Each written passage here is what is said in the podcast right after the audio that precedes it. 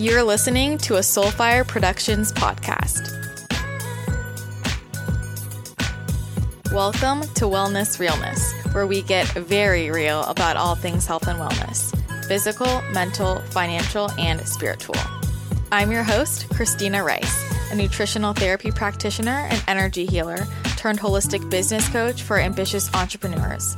And I'm here to help you uplevel every aspect of your life. Remember my disclaimer the information in this podcast is general health and nutrition advice and not a replacement for medical advice, diagnosis, or treatment.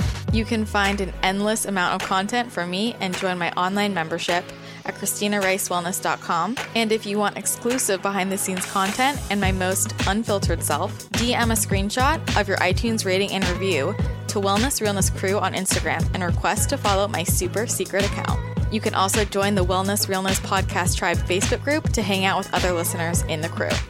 Get ready for some wellness realness.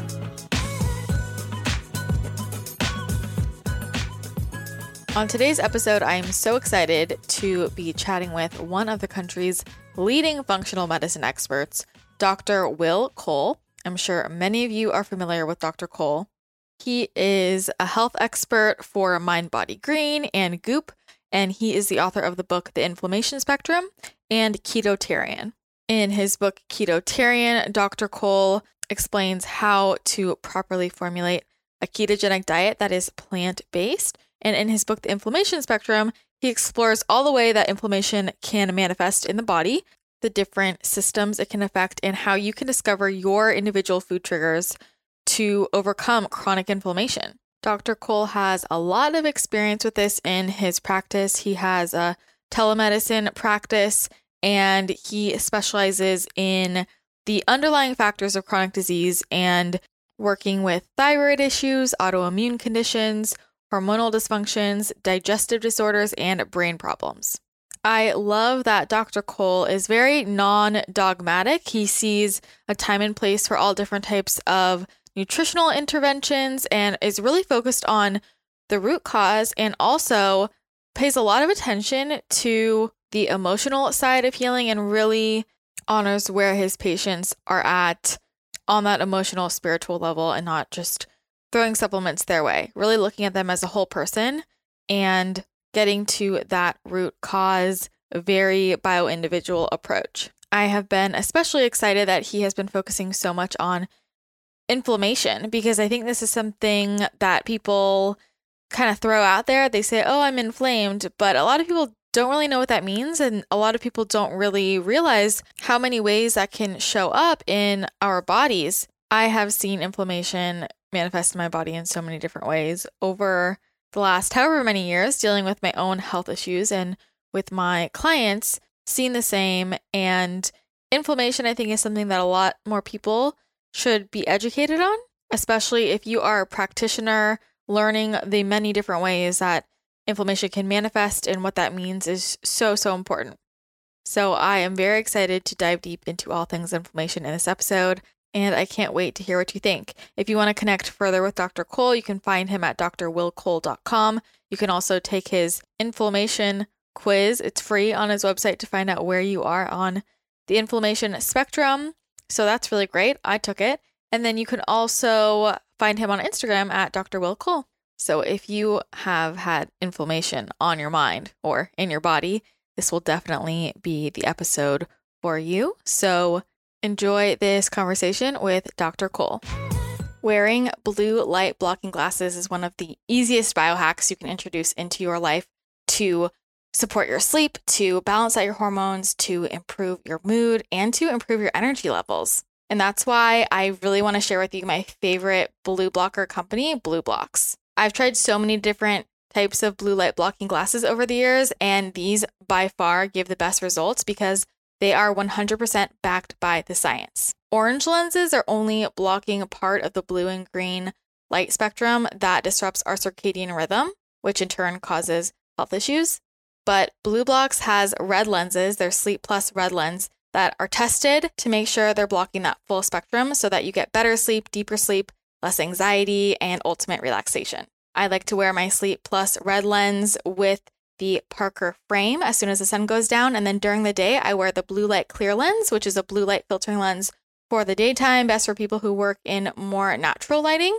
But if you work in more artificial lighting or you struggle with seasonal depression, I would recommend the Summer Glow Yellow Lens. These daytime glasses will help reduce migraines, headaches, macular degeneration, and digital eye strain, which is super important if you're on a screen all day. Like me, I notice that my head hurts, I feel foggy, I get moody. I'm just really cranky if I don't wear my blue light clear lens. They have about 20 different frames to pick from, so you'll definitely find something that you like. I get compliments on these glasses all the time, and you can also send in your own frames or use their custom made prescription service if you'd like something a little bit more customized. And if you really want to amp up your sleep game, check out their Remedy sleep mask, which is a 100% light blocking sleep mask. This has changed the game for me. And for every pair of glasses they sell, BlueBlox will donate a pair of reading glasses to Restoring Vision, who gifts them to someone in need. So if you want to get your hands on the best blue light blockers on the market, just go to blueblox.com. That's B L U B L O X.com and use my code WELLNESS, W E L L N E S S, for 15% off. Again, that's blueblox.com, B L U B L O X.com, and my code WELLNESS, W E L L N E S S, will get you 15% off. When you use these every day, trust me, you'll notice a huge improvement in your productivity, your mood, your energy, and of course, your sleep. Dr. Cole, thank you so much for coming on the podcast today. I have been so excited to chat with you and talk all things inflammation. I know a lot of my audience is really interested to learn more about the root cause of inflammation, and you are the expert. But for anyone who is not familiar with you and your work, can you just share with my listeners a little bit about you and what you do? Yes, thank you so much for having me. My heart, my passion, my focus uh, is consulting patients around the world via a webcam consultation. Uh, primarily, we run a telehealth or telemedicine clinic, uh, giving them a functional medicine perspective on their health. Uh, so, I am a functional medicine practitioner, uh, and that's my day job. And then everything that I do other than consulting patients throughout the week is really an extension of that. So, like, I'll write books about that my experience of cons- consulting patients. And that's where Ketotarian, my first book, was really born out of me seeing how we could lower inflammation and modulate the immune system in a positive way using a clean, mostly plant based ketogenic diet. And that's what I talk about in Ketotarian. And then my new book, The Inflammation Spectrum, is also an extension of me consulting patients online and, and seeing how we can find other ways to lower inflammation and how educate people on how inflammation exists on a spectrum. You don't have to have an overt, obvious uh, autoimmune condition to have some sort of sort of inflammation, and it can explain why somebody feels the way that they do, so they can do something about it. They can address it by the root cause. So that's really what I do. I, I, co-host a podcast as well called Goop Fellas, which is Goop's first spin-off podcast. Gwyneth uh, and Elise host the main one and then Seamus Mullen, who's an amazing chef and good friend of mine. Him and I host Goop Fellas. So I do that as well. And even on that podcast, I'm bringing a functional medicine perspective on that as well. So it really, um, I live and breathe this stuff and I, I love talking about it. So thanks for having me. Yeah. Well, what got you interested into in functional medicine to begin with? Well, my interest in in health and wellness began when I was a little kid. I was a strange little kid. I, I was like very early on. I my parents were the I mean, and I'm from Western Pennsylvania, which is by no means like the epicenter of wellness. It's not Abbot Kinney. It's not, you know, uh, Lower East Side or you know Soho. It is uh, really lots of fast food chains and not very much uh, in the way of organic stuff. It's better than it ever was, but we're talking about the 80s and 90s and in Western Pennsylvania. So I was go the kid going to the co-op or the health food store or the local like independent health food store buying the strange tonics, adaptogenic tonics and sprouted this and organic that and raw this and all that stuff uh, as a teenager. And um, and then that evolved to me wanting to be formally trained in that, not just doing it as a hobby or something I was fascinated with and curious about. But I went to a school that trained me formally in this. So I went to Southern California University of Health Sciences in outside of Los Angeles, uh, and it's an integrative healthcare school. So there's MDs and DCs and nurse practitioners and acupuncturists, Oriental medicine doctors, all there learning their different crafts and their different uh, trainings. And uh, I heard uh, of a guy who'd gone to my school.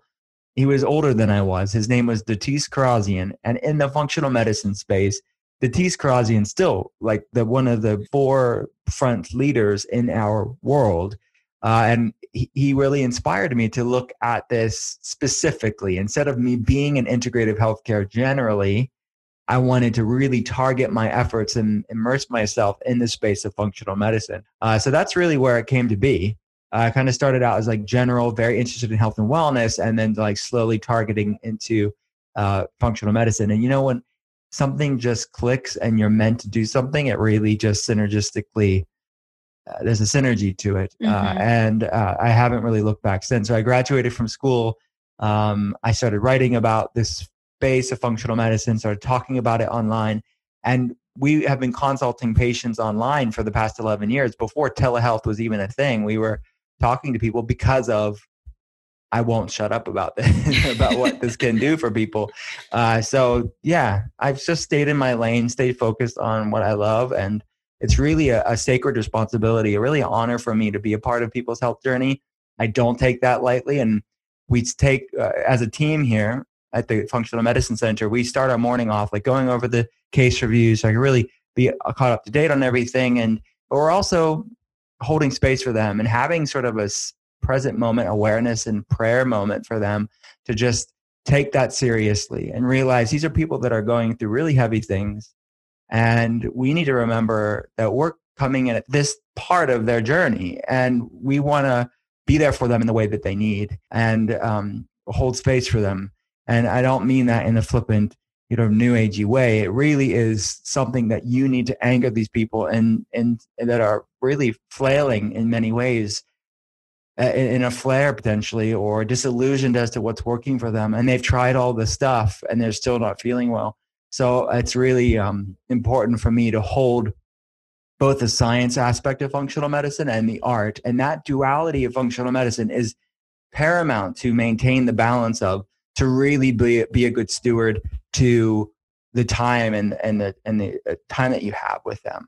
Uh, so that's, that's in a nutshell what I do. Yeah. Well, I love that you bring that up. I think, I mean, there are a lot of practitioners who listen to the show as well and i think it's a really important point like it can be so easy to get caught up in in the clients or the patients and just go go go and like taking mm-hmm. that time to hold that space and um it, it's just so important i think that's kind of game changing yeah it's it's important yeah and there's a lot of really smart brilliant academic functional medicine doctors or conventional doctors out there that are doing really cool things and it's hard for us with when we have a busy schedule to forget that we have to hold the art of what we do too and mm-hmm. not just always be stuck in our brains and thinking about the next thing or be so stuck in our ways that you know we're inflexible to yeah. hearing the space between the words and really just hearing somebody and listening to them and kind of get our god complex and egos out of the way and realize this is a person and you're a person and we're on this journey together and really respect that and give it the gravity and the sacred responsibility that I think it deserves. Yeah, I love that. And I think that gives clients or patients just such better results because there's a there's a difference when you're I mean, I've been on the client side of that and when you feel like someone's just telling you what to do and trying to be an authority, I'm not going to get as good of results as if I feel like it's collaborative. Yeah, totally. Yeah, I mean, people want to be led. It's but it's a balancing act, right? They want mm-hmm. certainty, they want direction, they want confidence, but they also want humility and to be heard and validated. So it's it's definitely uh, uh, you have to be there for that person in the way that they're looking for. And some people want more leading, and some people want more listening. And you have to really be in tune to what that person needs, so you can be there for them in a most in the most impactful way for them.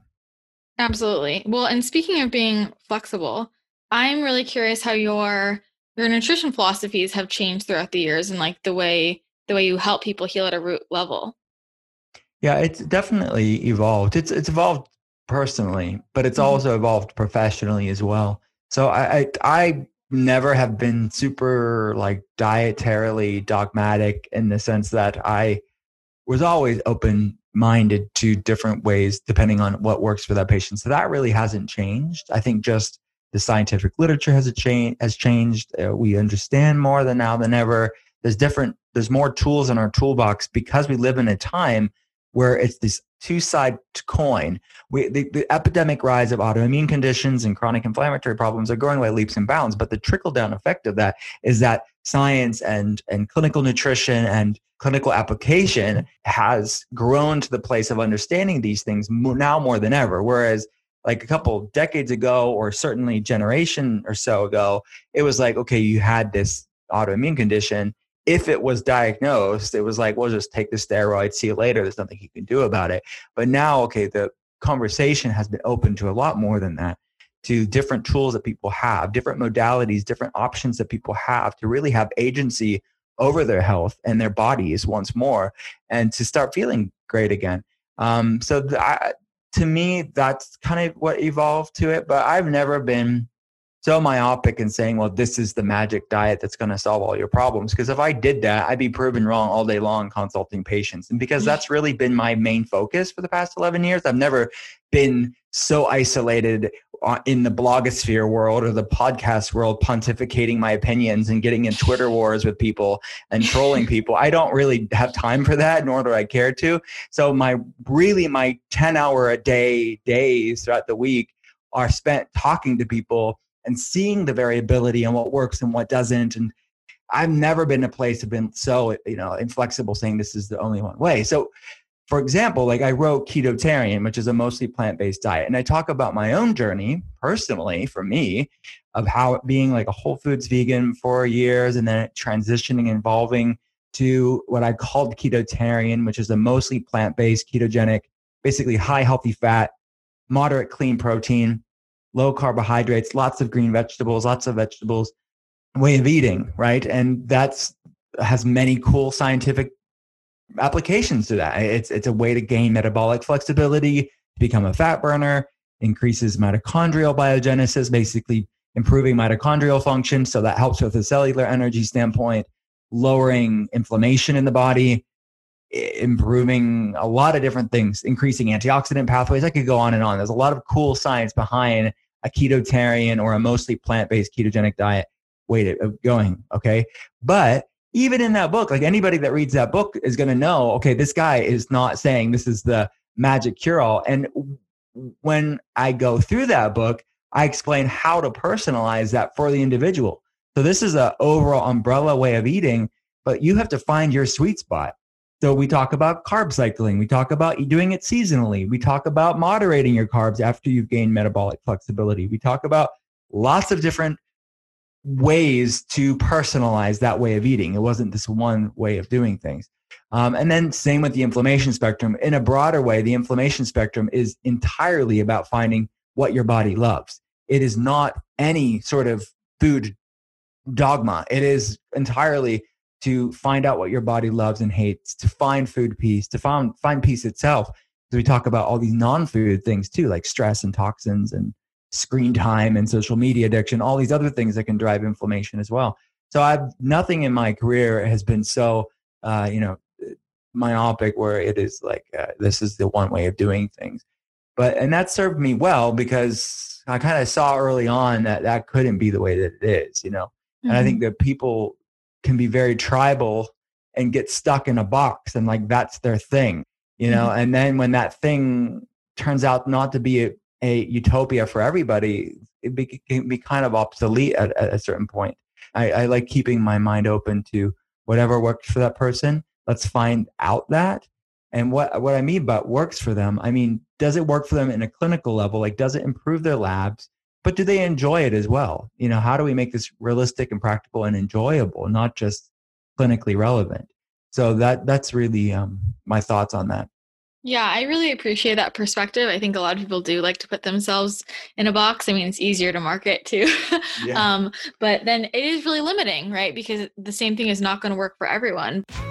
Many of you might know that one of my 2020 goals was consuming collagen consistently this year because I feel my best when I do. I notice that my hair grows faster, it's stronger, my nails are much stronger and they also grow faster, my skin looks better, my recovery is better from workouts, my joints aren't as achy. Sometimes I get that because of my autoimmune symptoms. And I see huge improvements with my gut health. Collagen is incredible for gut health and digestion. And that's why I'm so excited to tell you guys about my current favorite collagen, which is from Further Food. This is a company that I first found a few years ago when I was living in LA. I actually first tried their collagen when I was in college and fell in love with it.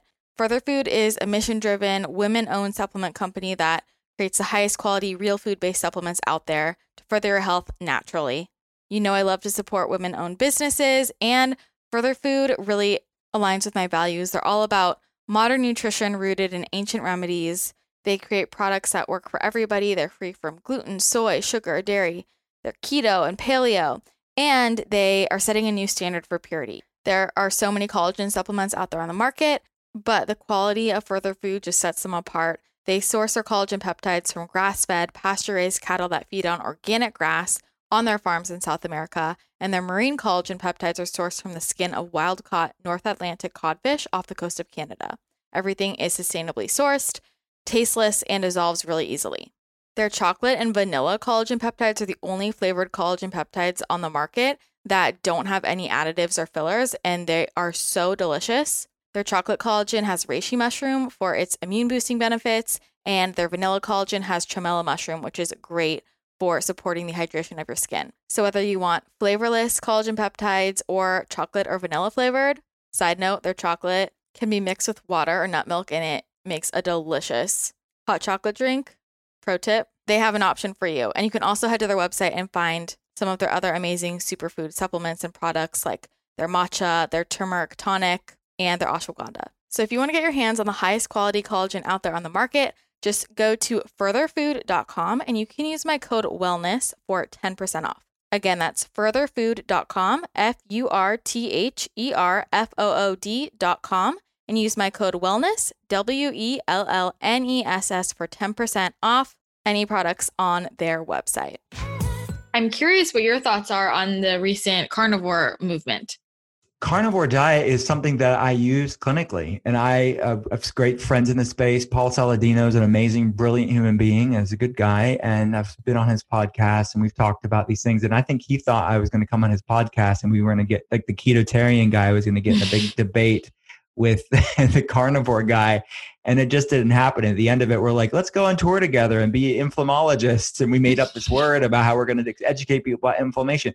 That's just my vibe. I'm not going to get and be tribal with somebody because these again with when your main focus is consulting patients and not pontificating on social media you can realize there's a place for things and context matters and it's not one or the other. It's mutually it's all kind of has its place uh, so carnivore diet, I use that for people that are in a active flare that are uh, having food reactivities to just about everything. Uh, and we're using it as an ultimate elimination diet for a time. This is not end all be all. This is not here's the rest of your life, uh, unless someone really, really wants it. And let's find out a way if it makes sense where we could you know do maybe carnivore adjacent or being mostly carno- carnivore i'm not against that. If somebody likes that and their labs look great and they feel good i'm up for it.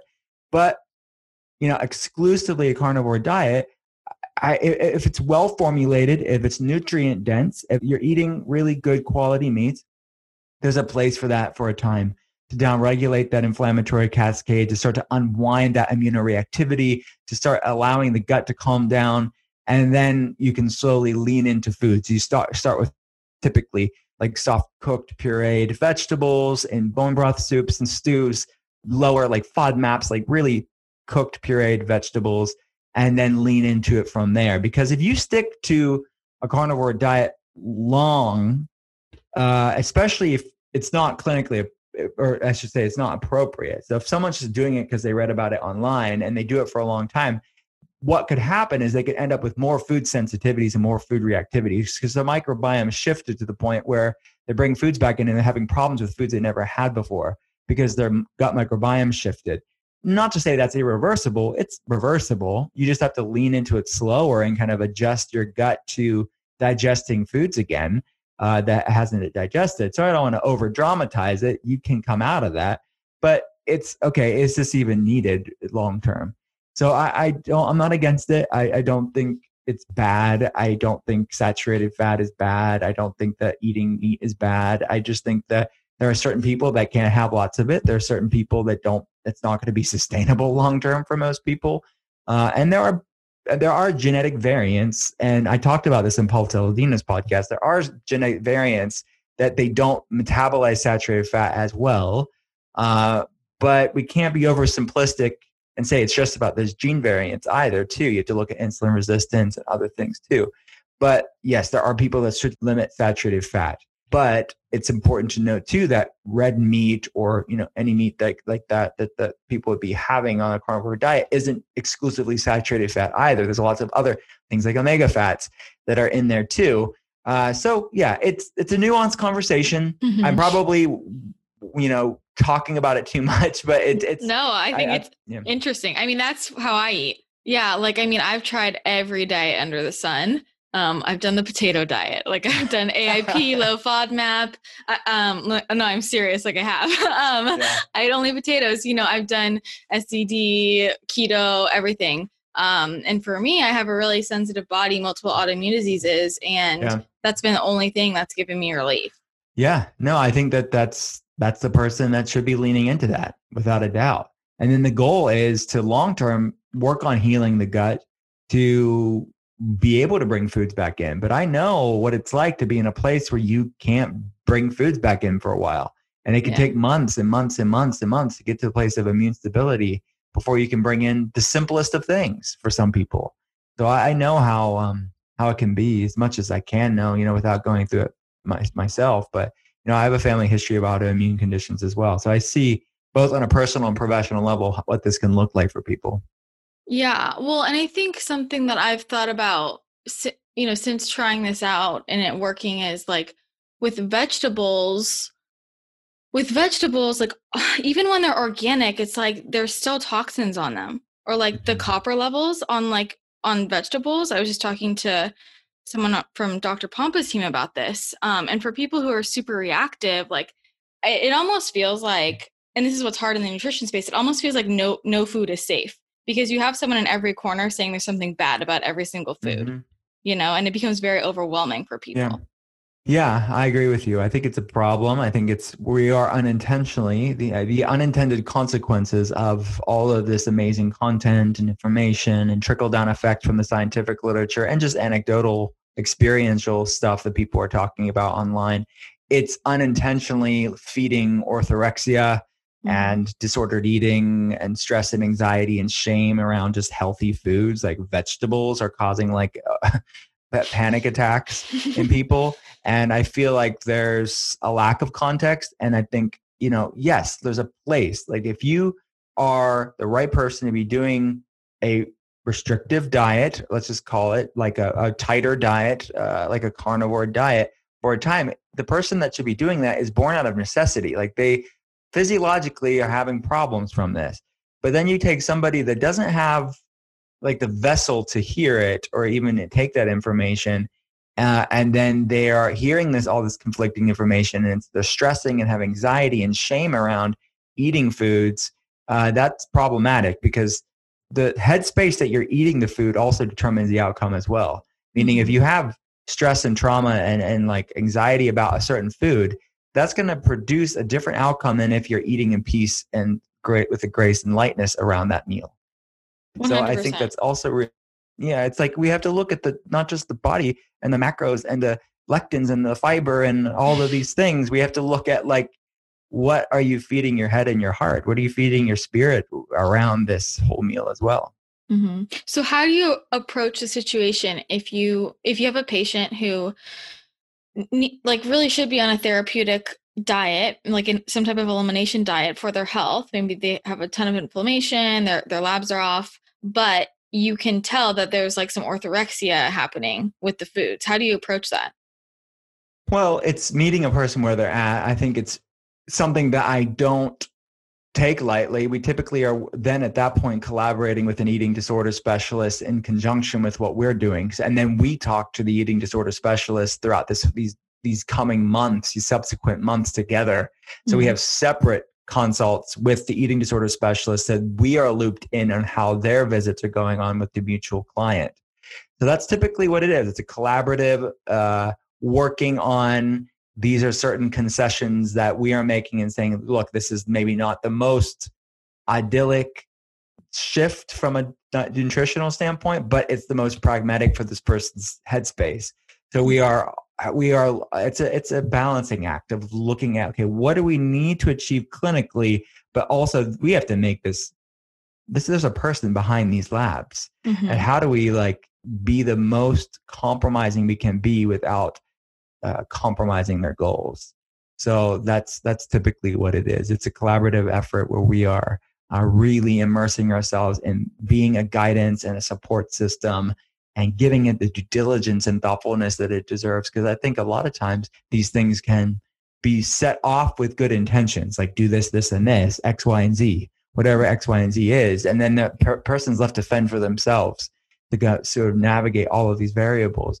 So I think that the way that we navigate care for people. We're considered a concierge functional medicine practice, but we're so we're talking to all the all the patients in between visits, and we're really immersed on their day to day basis. And then again, if they have an eating disorder specialist too, that kind of we are talking to them too, because that they're a major part of their healing journey if they're struggling with disordered eating, whether that be orthorexia or another eating disorder.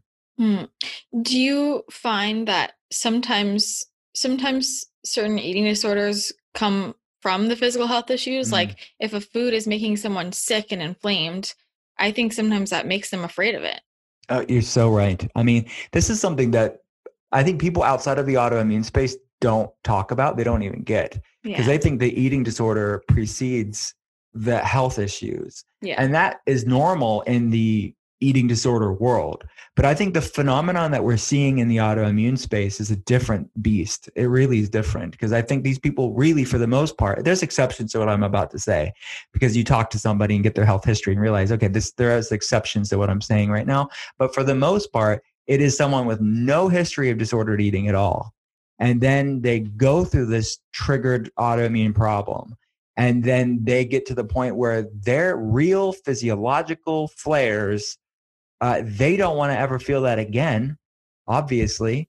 Mm-hmm. And then they become fearful of like basically the food is their enemy and everything's causing them problems. And then they, they, they out of this flared disillusionment, whittle their choices of safe foods, quote unquote, to three or four things.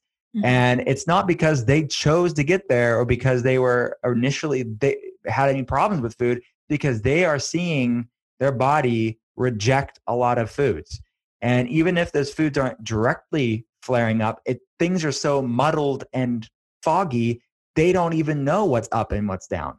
So I think the trauma that they go through during these autoimmune flares, where food is a part of that, that is what triggers this eating disorder spectrum. You know, it's maybe not eh, an egregious, obvious eating disorder, but it's some sort of disordered eating born out of their real physical flares.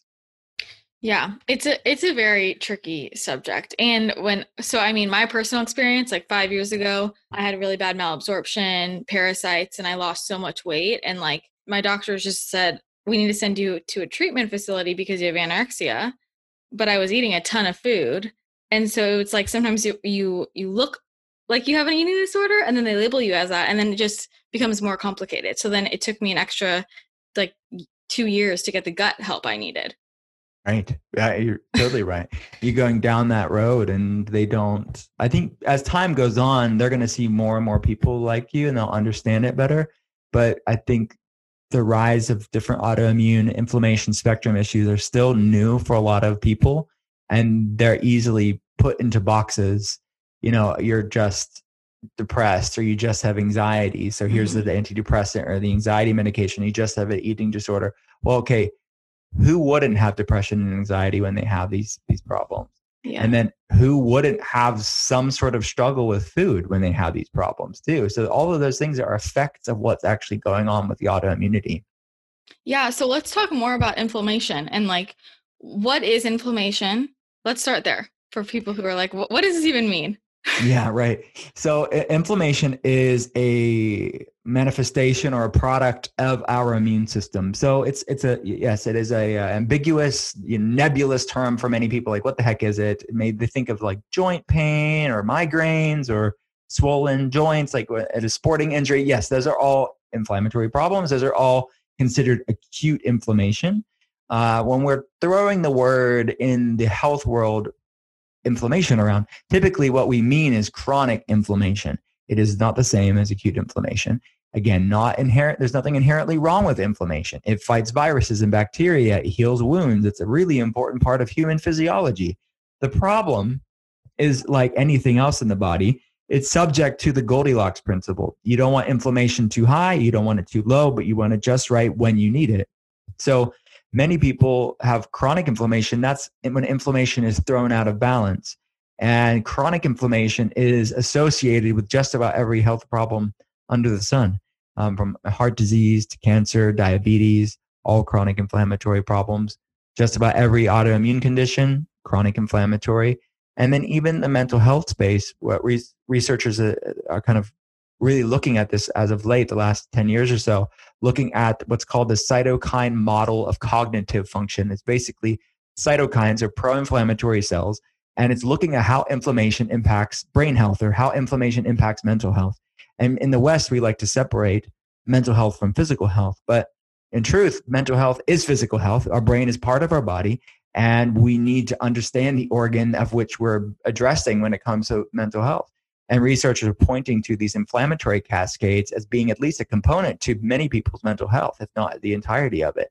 So these are all the things that inflammation can do. And all of these problems are certainly different and far reaching and unique, these manifestations of inflammation, but the underlying root commonality is this chronic inflammatory cascade. So the conversation that I'm having in the inflammation spectrum in the book is educating people on this fact that all of these problems are inflammatory and that how these all exist on a spectrum from mild symptoms like mild fatigue maybe some background anxiety maybe some bloating digestive symptoms on one end of the inflammation spectrum all the way to the other end whether you know you'll have metabolic issues or diabetes or autoimmune conditions or mental health issues on the other end of that continuum and then everything in between. So it's educating people on that because by the time somebody's diagnosed with an autoimmune disease, like if they're diagnosed with Hashimoto's disease or uh, lupus or Sjogren's or ulcerative colitis or whatever we're talking about,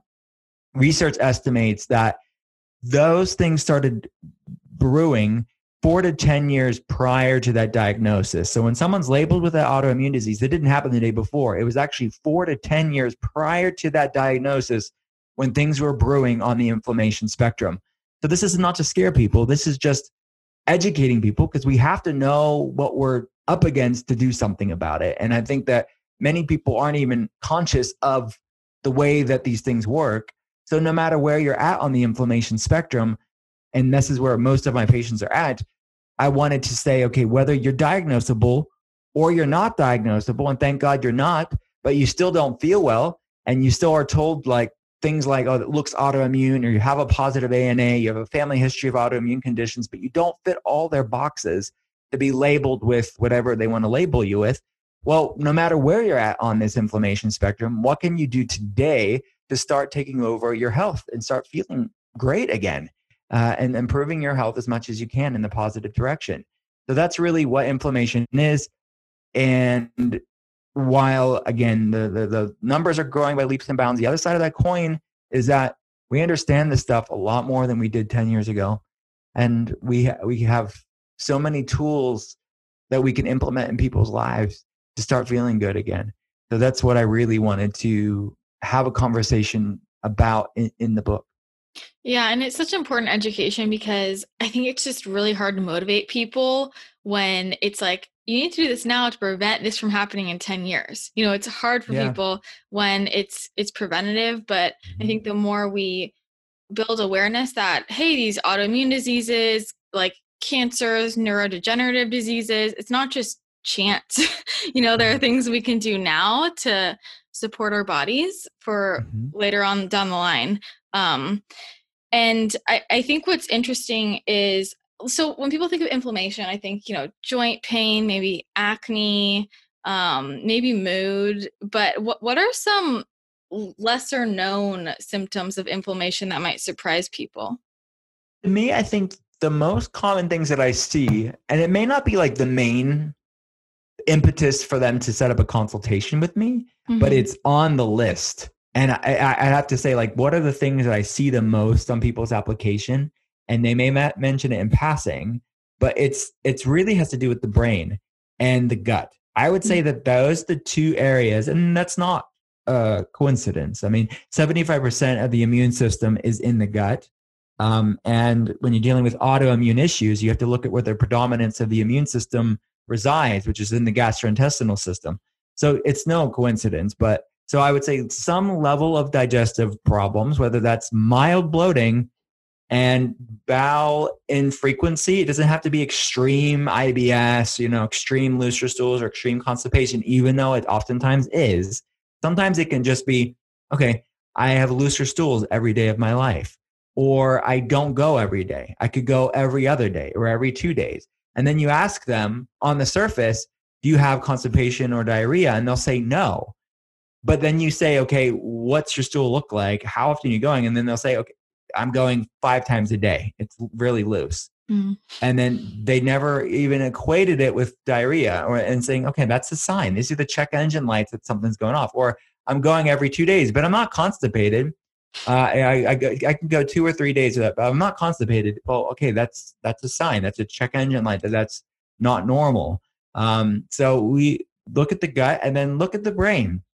The top things that I see would be uh, anxiousness, like an inexplicable anxiety. They they don't they have a background anxiety. They don't know why, but they just always feel like that, or they oftentimes feel like that, and a lack of like a dullness or a lack of zest for life is the way that some people explain it. They just don't have the motivation to do the things they want to do, or they're depre- depressed, overtly depressed. So all of these exist on a spectrum, from mild things to more extreme things, and then fatigue, very very common, where it's like mild fatigue or it's extreme chronic fatigue.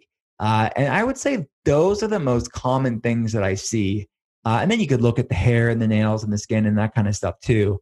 That could be also signs. But I would say the gut and the brain, and again, another connection there is your gut and brain are formed from the same fetal tissue. So when babies are growing in their mom's womb, the gut and brain are growing together and formed together from the same tissue, and they're inextricably linked for the rest of all of our lives through what's known in the scientific literature as the gut brain axis. And I know that you know this, but the gut is, you know, is referred to as the second brain in the scientific literature.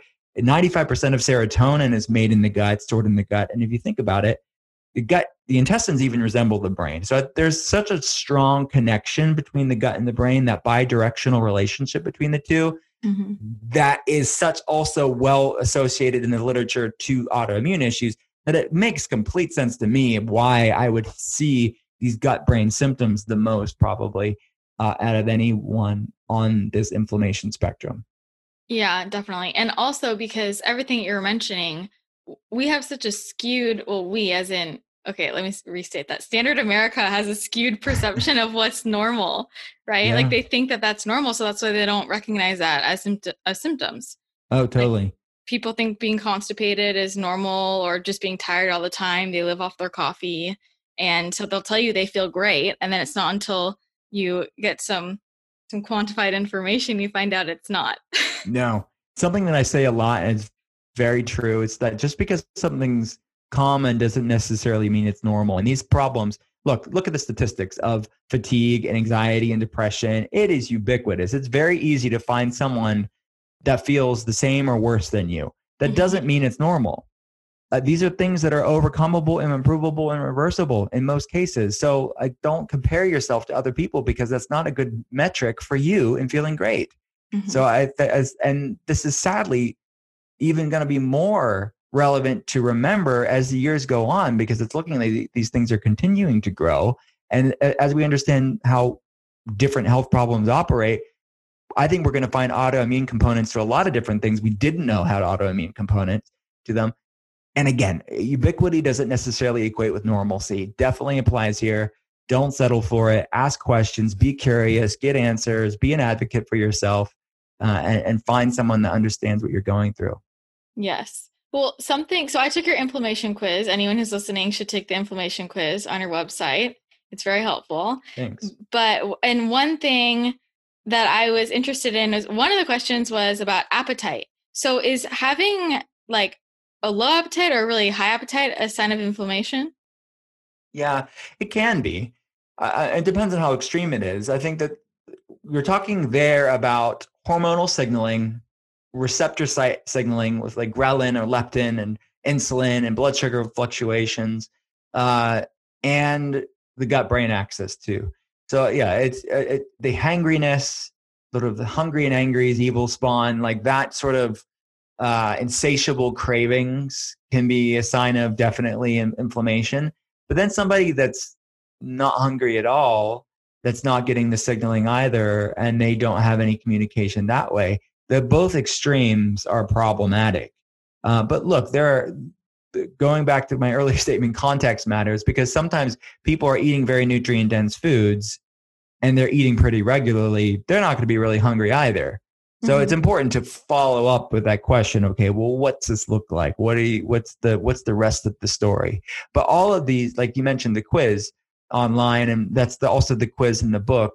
Uh, but we have it free on the website, so people can find out generally where they're at on the inflammation spectrum. And those questions are just questions that I adapted from questions I asked patients. So that's really what it is, and I just organized them in a way that kind of took the reader or the person on the website to go through this these seven main sections on the inflammation spectrum. So we're talking about the gut and the brain and the hormones and the blood sugar regulatory system and the detoxification system and the musculoskeletal system and looking at autoimmunity and looking at what we call polyinflammation or the interconnectedness of the seven sections. So that's really what it is. But you know, with with a quiz, there's obviously limitations because you're not there to like be there with that person and saying, mm-hmm. and that's where a consultation comes in or follow ups, but the quiz is at least a pointer for the person to do for themselves to find out more or less where are they at on the inflammation spectrum and then what areas are the most problematic for them because you like you know this because you took the quiz but basically maybe somebody will score higher in the brain section maybe the other person will score higher in the hormone section or the muscles and joint section and it depends on the person so they can kind of learn about their health because many people are so divorced from even being in tune with their body, they don't even know. Like you said, they just settle for it and they go about their life, not even really realizing, whoa, that's my everyday, but that's not normal. Whoa, I didn't know that. And then they can start making changes in their life to feel better.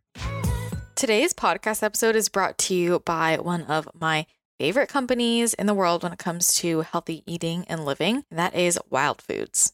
If you follow me on Instagram, you have seen me showing these products for years, but if you're not familiar with Wild Foods, Wild Foods is a food company that puts quality, sustainability, and health first in all of their products. They have everything from coffee to tea to fish oil, and every single product is sourced from small farms around the globe. They have a huge emphasis on quality, and it's really their mission to fix the broken food system, and they truly believe real food is medicine, which is exactly what this show is all about. One of their top selling products is their wild fish oil, and this is one of the most important products to be wary of out there on the market because most fish oils are rancid and low quality, and you do not want to be putting low quality fats into your body. And I love Wild Foods fish oil because it is certified by Friends of the Sea, it is sustainably sourced, which means the fish population never drops during harvesting. The fish goes directly from the boats to processing, so there's no middleman, so they're extremely fresh. And it doesn't taste fishy at all. There isn't any burping like you might have with other fish oils. And there's a liquid version that has a slight lemon flavor, or you can take the capsules, which go down really easily. This is an excellent way to get your omega 3s in, which is so important for those anti inflammatory benefits. And most people do not get enough fish in. This is one of the most common supplements I recommend. I just love the heart and passion behind this brand. I have gotten to know the people behind this company personally. I hung out with them when I was in Austin, Texas last year. We recorded a podcast for their podcast, the Living Wild podcast and Colin Stuckert, Jamie Stuckert. They are truly incredible humans who just want to help other people heal through real food nutrition. And you know that's what I am all about. That is why I spread my story and my message as well. So you know I have a discount code because I can't not get a discount code for a brand's products that I use every single day, and you need to try these out. So head on over to wildfoods.co, that's .co, not .com, and enter the code CRW for 12% off your order. That will get you 12% off and let the Wild Foods team know you guys are listening, which I know they appreciate and I appreciate. Again, that's wildfoods.co, W I L D F O O D S dot C O, and use the code CRW for 12% off. And when you get your order in the mail, make sure you tag me and Wild Foods Co. so that we can see what you got. Let's say someone takes the quiz and they realize, oh, I'm kind of high on the spectrum. Oh. So, so they they know this now. So, like, what do you do from there? You know you're inflamed. Now what? So at that point, it depends on what they want. I mean, I, from from the book, way that I do it in the book, and I guess we can just talk about that. So the way that I recommend it in the book is they take the quiz, they find out where they're at in the inflammation spectrum. And if people scored low on the inflammation spectrum quiz, they're going to get one plan. And if they scored higher on the inflammation spectrum quiz, they're going to get another plan. So the reason why that I wanted to do that is because again, born out of me consulting patients, I'm my job is to like really find out what works for that person, look at the labs, look at the variables, and like really make this tailored to them. I can't do that with the book. So I wanted, I spent a long time in this book to make it as personalized as a book can be. Uh, and really, through the methodologies of what I've seen with patients, I wanted to take myself out of the equation and how could I lead the reader to figure these things out on their own or give them the answers as they're reading it through to almost choose their own health path in that way. So, based on the quiz score, they're going to get their own food plan. And then based on their specific areas of focus, let's say they score higher in hormones or gut or brain, they're going to have a specific toolbox based off of that quiz score too to further personalize their recommendations in the book. They'll have like the people that scored lower have what's called the core four plan. That's removing four potentially inflammatory foods for four weeks and then slowly reintroducing them.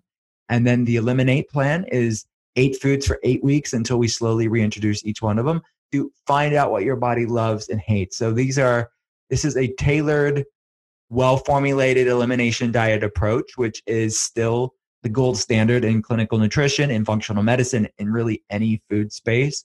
Um, so that's why that's done. But we also talk about the non-food things too, because anybody in the in the that knows what's up in the autoimmune world, then no, it's not just about food. And we have to look about look at stress we have to look at sleep we have to look at past traumas we have to look at toxicity we have to look at chronic infections we have to look at screen time social media addiction all this stuff too. Not to overwhelm you but just say okay these are things like what are the areas you need to be focusing on? And the analogy that i talk a lot about is like the bucket analogy.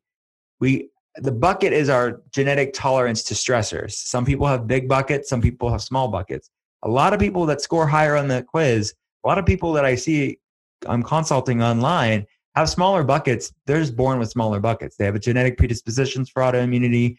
They have a family history. They were dealt a bad cards early on in life where microbiome was wrecked or whatever reason, and they're they're at where they're at today. So you can't change that bucket size, but you can change what you put in the bucket. And that's all these stressors, these epigenetic modulators that can fill up and cause the bucket to overflow. Uh, so the foods we're eating, or stress, toxins, sleep, all this stuff are what can overflow the bucket. So we're working on over this time that I have with the reader to start emptying the bucket, to create stillness, to calm the inflammation, to get a centeredness, to know what your body loves and what your body doesn't love. Because when you know what your body loves when it comes to food or a wellness practice, and you know what your body doesn't love when it comes to food or a wellness practice, that gives you a food piece and a life piece to really have discernment and clarity on what's working for you and what's not. So at that point, you've then transitioned and had a catalyst from a diet or a program that you read about in a book to I love feeling better more than I miss that food. I feel so freaking fantastic that it's not punitive or dogmatic or orthorexic to avoid these foods that cause me flare ups or to take me away from my goals. So that's really the conversation that I'm having throughout the book to really make it contextual to you owning your life and having a manual for what works for you in your life. Yeah. So nutritionally, so besides taking out inflammatory, like main inflammatory foods, do you give recommendations in terms of macronutrients? Like, do you recommend people go more ketogenic to reduce inflammation, or is it just about reducing those inflammatory foods? I am not talking about macronutrients in the inflammation spectrum. I talk about it in ketotarian at length, and I reference ketotarian in the inflammation spectrum for people who want to lean into that a bit more. Mm-hmm. I do talk about time restricted feeding and intermittent fasting as a way to lower inflammation and improve autophagy and you know cellular repair mechanisms. I do talk about that in the inflammation spectrum, but I wanted to keep it as simple as possible in the inflammation spectrum because I wanted to make it as open open ended, you know, as as uh, undogmatic as we could be. And then at that point, after like if someone like is really into the biohacking and they're really kind of more advanced, they can dig into that, like get ketotarian and kind of use that uh, overlap that with the inflammation spectrum, they can totally do that. Um, but I wanted to focus on the more of the larger areas uh, at the starting point of these sort of food experiment that I wanted people to do. And here's another reason why that wouldn't have been appropriate. You don't want too many variables because you know you want to make it as n equals one as you can. Mm-hmm. Obviously, you can't control everything, a placebo controlled trial, but you are taking the most uh, foundational things to make changes. I would start there. And then at that point, let's say you've got 60% better or 70% better, but you're not entirely better. At that point, I would lean into more of the macronutrient uh, tweaking and optimization after that point. So that way, you know, okay, look, I did the food changes that got me here, but I'm not entirely better. To let me lean in a little bit more with a more of a ketogenic approach. And there, you know, and I'm not saying that everybody has to do that either, but to your point, a ketogenic diet has been shown to really help to lower inflammation levels as well. So that whether that's lowering the like the NLRP3 inflammasome or improving like the COX2 pathways, there's a lot of beneficial anti-inflammatory benefits of a ketogenic diet. And by def- by default, somebody like yourself that's carnivore, carnivore adjacent, they're going to be in ketosis there too, even if they're not moderating their protein intake.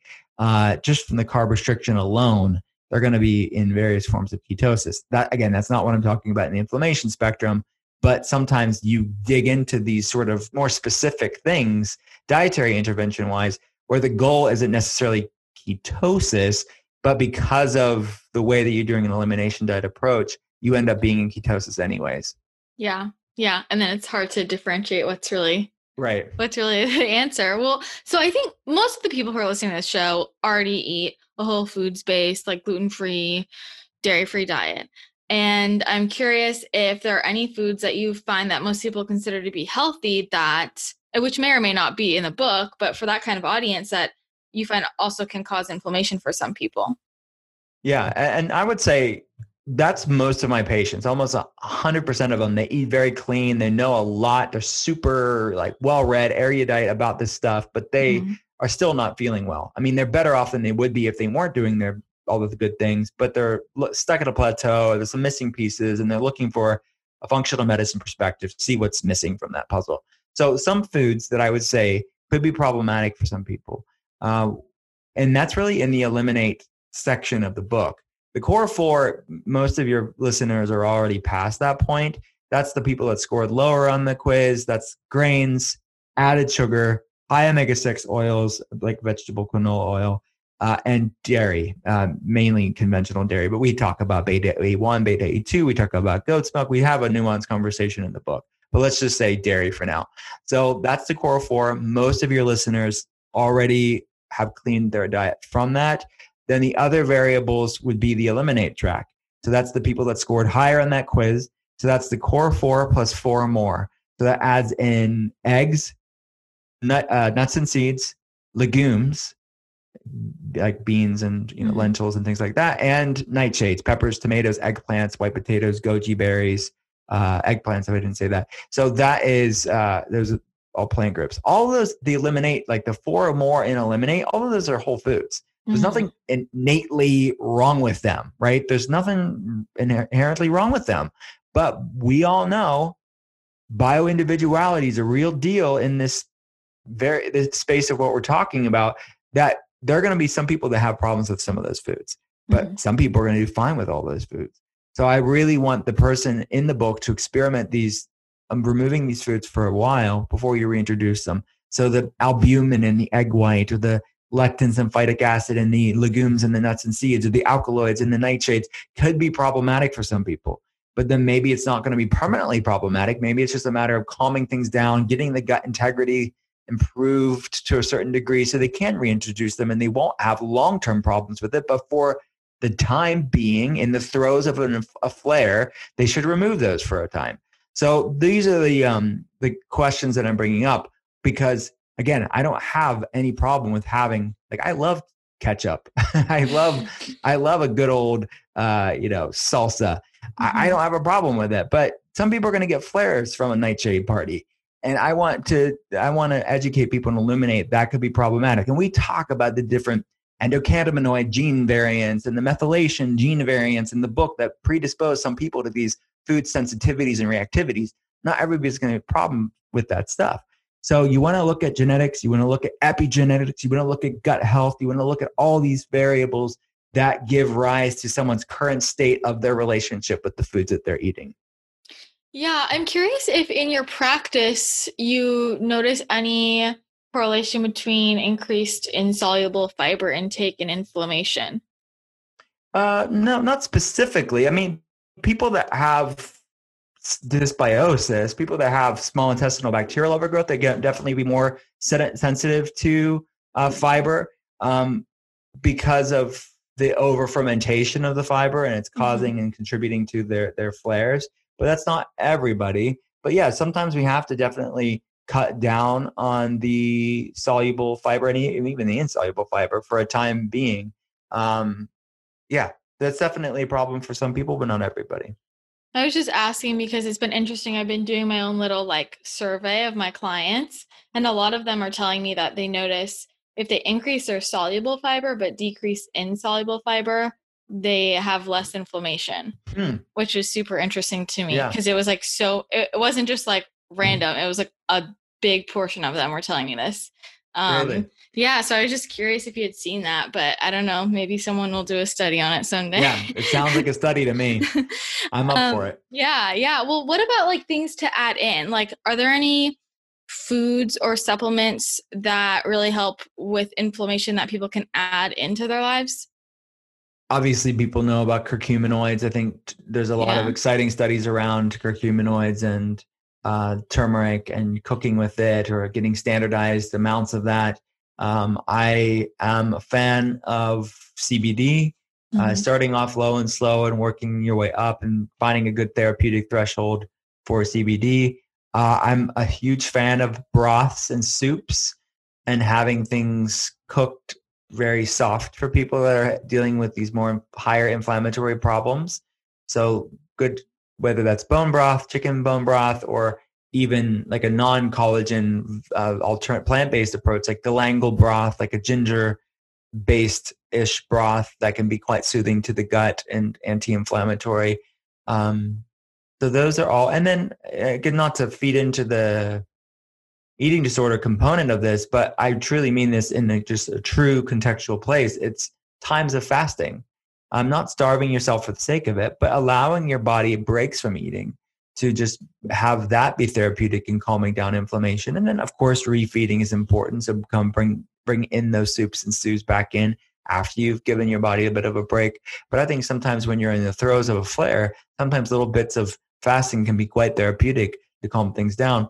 And then I, I, am fascinated too, and we've been implementing protocols over the past 10 years or so with helminthic therapy, which helminth is a Greek word for worms. It sounds so much more, you know, uh, nice sounding when you don't say worm therapy, but it's helminthic therapy. Basically, these are non-human protozoans that don't live to maturity in humans, um, but they grow to like teenager worms in, in the microbiome. So they don't live long, but they live long enough to downregulate inflammation, to support T regulatory cells, to drive that inflammation levels down, and improve immune tolerance and recognition of the self. So the immune system's stopping or attacking the body and it's recognizing oh whoa that's not a foreign invader that's my thyroid or that's my myelin sheath or that's my gi tract and i don't have to overreact against it and you build a tolerance and increase t regulatory cells at least that's the proposed proposed mechanism in this in the literature uh, over time and they can decrease the severity and the frequency of their symptoms. So in addition to all the food stuff and the non-food stuff like the lifestyle stuff these more advanced protocols like helminthic therapy we've seen good success with when it's appropriate of course. Wait i've never i've never heard of this. How do they like swallow the worms or how do you yeah so it's less like gross than it sounds. Like it sounds really freaky and but it's really not. So basically the, the microscopic they're like basically little eggs in, in like a liquid base whether you can put it in like a chaser of almond milk or water or and it's safe from a lab it's from a medical facility it's very uh, reputable it is done with a doctor's supervision you are vetted health history it's all like thorough and and legitimate. Um, but uh, once you receive it then you you swallow it and then they can live for a couple of weeks but because they can only live for a couple of weeks, you don't feel anything. They don't grow to maturity, not getting any hookworms or any strange things, tapeworms. They will die in humans because they can't live long term. So you have to have take them every couple of weeks. And again, under the supervision of a doctor, they will figure out the frequency of the helminthic therapy. But yes, it's a, it's another way for somebody. Again, this is not like the first step. You know, this isn't yeah. like don't don't eat nightshades, swallow worms. This yeah. is like a little bit more advanced down the line, but it is for some people that have exhausted all options, they can lean into these other tools. They have more tools in their toolbox. And we look at you know cryotherapy and sauna therapy and fecal transplants and all of these things that that need to be brought in uh, for some people. Yeah, what are your thoughts on fecal transplants? Think it's promising for people. Um, we've had good success over the years for people that have gone in for different things. In the United States, it's only approved for C. difficile um, infections, but more and more facilities are experimenting with it. And there's definitely, we have patients in other countries, in Canada and Europe, where we're giving, you know, we're guiding them from remotely via webcam, just like our United States patients where they'll have a little bit more access to certain things um, where people can do that. And of course, you know, in the United States, at this point, it's still legal for self administration as well, where people look at videos on YouTube and they're testing their donor and they're experimenting with that. I'm not necessarily in alignment with that. I think that some bad things can happen. You definitely want to make sure that you're doing it the proper way. But I have seen people have good success with it. It's just a matter of how do we standardize it? How do we make this accessible and legitimate instead of this very like people are forced to sort of do these these treatments on their own because they're not getting the access that they're looking for otherwise. So I can at least give a functional medicine perspective on this, show them the research and educate them on their options. Yeah. I think like something like that, it's so promising for so many people, but there are also so many potential downsides, I think. Like Yeah, it is. I mean, yeah. I'm actually more of a fan of the helminthic therapy because of that. Uh, it's mm-hmm. a little it's well in my opinion more safe, a lot more safe than a fecal transplant. Mm-hmm. Um, because you're not taking somebody that's immunosuppressed and putting in a completely new microbiome in it. It's a lot more gentle. You're working with your own microbiome and you're just improving bacterial, you're improving microbiome diversity and improving T regulatory cells in a lot more of a gentle way with helminthic therapy versus FMT. Okay. The other thing I do want to talk about was exercise and like the connection between exercise and inflammation. Yeah. The theory of exercise is, of course, to break down muscle to build it back up. And there's hormesis, there's that micro stress that is going to be inflammatory. Um, and that's not inherently a bad thing. That's how you get muscle growth and, and the benefits of exercise largely is centered around that stress. But the problem is when somebody's already stressed out and they have they're in this sort of sympathetic fight or flight state, most of their life, it can be too much stress. It could be overstressing an already stressed out system. So, too much exercise for somebody in the throes of an inflammatory flare may not be a good idea. That's not to say they shouldn't move at all. They just need to tone it back. Like, be gentle. Do acts like do like water aerobics or do like Tai Chi or do like gentle restorative yoga or walking, uh, get, going out in nature, like gentle things some people don't have the the physical resilience to handle the stress of exercise. So as long as you're starting out where you're at like find that groove find that sweet spot where you actually feel invigorated and you see benefits from. I hear so many times over the years i oh i pay for it quote unquote when i do this workout. Well don't do that. Like don't pay for it. Yeah. like you're doing too much. Like you should, of course, there's soreness and, and, stuff after working out. That's not what these people are talking about. They're like legitimately bedridden after they work out. That's not good. Uh, that's too much for their body. Yeah, and I think this is just another example of kind of like the dark side of too much health information because so many people overdo it with exercise because they're reading like do more, lift heavier weights and do more HIIT and they just add it all on top of each other and then they get really inflamed from it and put on weight. yeah, no, I totally I hear you and it's it's a matter of just finding that grace and lightness to wellness and not like just take in what you can take in and like drop the rest. If it's not serving you, just, just drop it. It's not worth holding on to it. So my last question is do you see emotional inflammation causing physical inflammation? Uh, very much so. Yeah. I mean, the bi-directional relationship between our thoughts and emotions and our physiology is something that I talk about in the inflammation spectrum. I see on an almost hourly basis consulting patients online. It's, you know, our physiology impacts our thoughts and emotions, meaning our, you know, inflammation levels or the gut brain axis or uh, hormonal imbalances, whatever we're talking about there, impacts someone's thoughts and emotions. Uh, so they can feel more anxious or more depressed or more fatigued or all of these sort of symptoms. But then the other side of it is that trauma or their stressful life or like the thoughts and emotions impacts our physiology and it can impact your inflammation levels, impact your gut brain axis, impact all of this stuff. So we have to look at this bidirectional relationship between mind and body. Uh, and really it's one and the same, but it's, it's, I should say more appropriately, the, the, the relationship between our thoughts and emotions and our physiology. I think it's the hardest one for people to oh, get it's so hard. Yeah, yeah, I cannot. You know, it's not something that's solved overnight. It's something that's really dealt with on a professional level for some people, certainly on a personal level for everybody. Um, and it's yeah, I just if anything, I'm just raising awareness around it, but by no means do I. It's not something that's going to be solved overnight.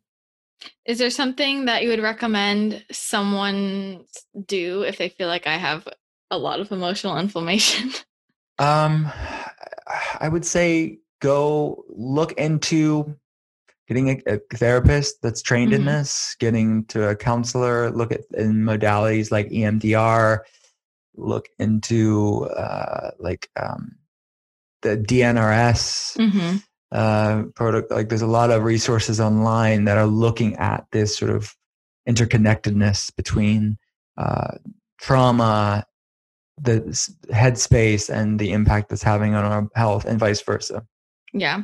I'm really glad that there's so much more awareness about that and um, really appreciative of you and all of your work that you're doing to raise awareness about you know the deeper causes of inflammation and how people can heal from that. And i really appreciate your time and i'm sure everyone's going to want to check out your book and learn more from you. So can you just remind my listeners where they can get more from you? Yes well thank you so much for having me. Everything's at drwillcole.com that's d-r-w-i-l-l-c-o-l-e.com yeah they can get links to the book. We offer a free webcam or phone health evaluation if people want a functional medicine perspective on their specific case. Um, but yeah, everything's everything's on the site, and I'm on Instagram as well at Dr. Will Cole. People can connect with me there too. All right, great. Thank you again so much, Dr. Cole. I really appreciated this conversation. Thank you so much. Thank you so much to Dr. Cole for coming on the podcast. If you want more from him, you can go to drwillcole.com and also find him on Instagram at Dr. Will Cole. And don't forget, if you enjoyed this episode, I appreciate it so much when you take a screenshot and tag the guest. So tag Dr. Will Cole, tag me, Christina Rice Wellness, and tag podcast, Wellness Realness Podcast. That way I can say thank you and it helps spread the word about the show. And if you want exclusive behind the scenes content related to my life and this podcast, then make sure you follow the private Instagram account, Wellness Realness Crew. All you have to do to get access to that account is request, but also send in the DMs, DM a screenshot of your iTunes rating and review to that account, Wellness Realness Crew.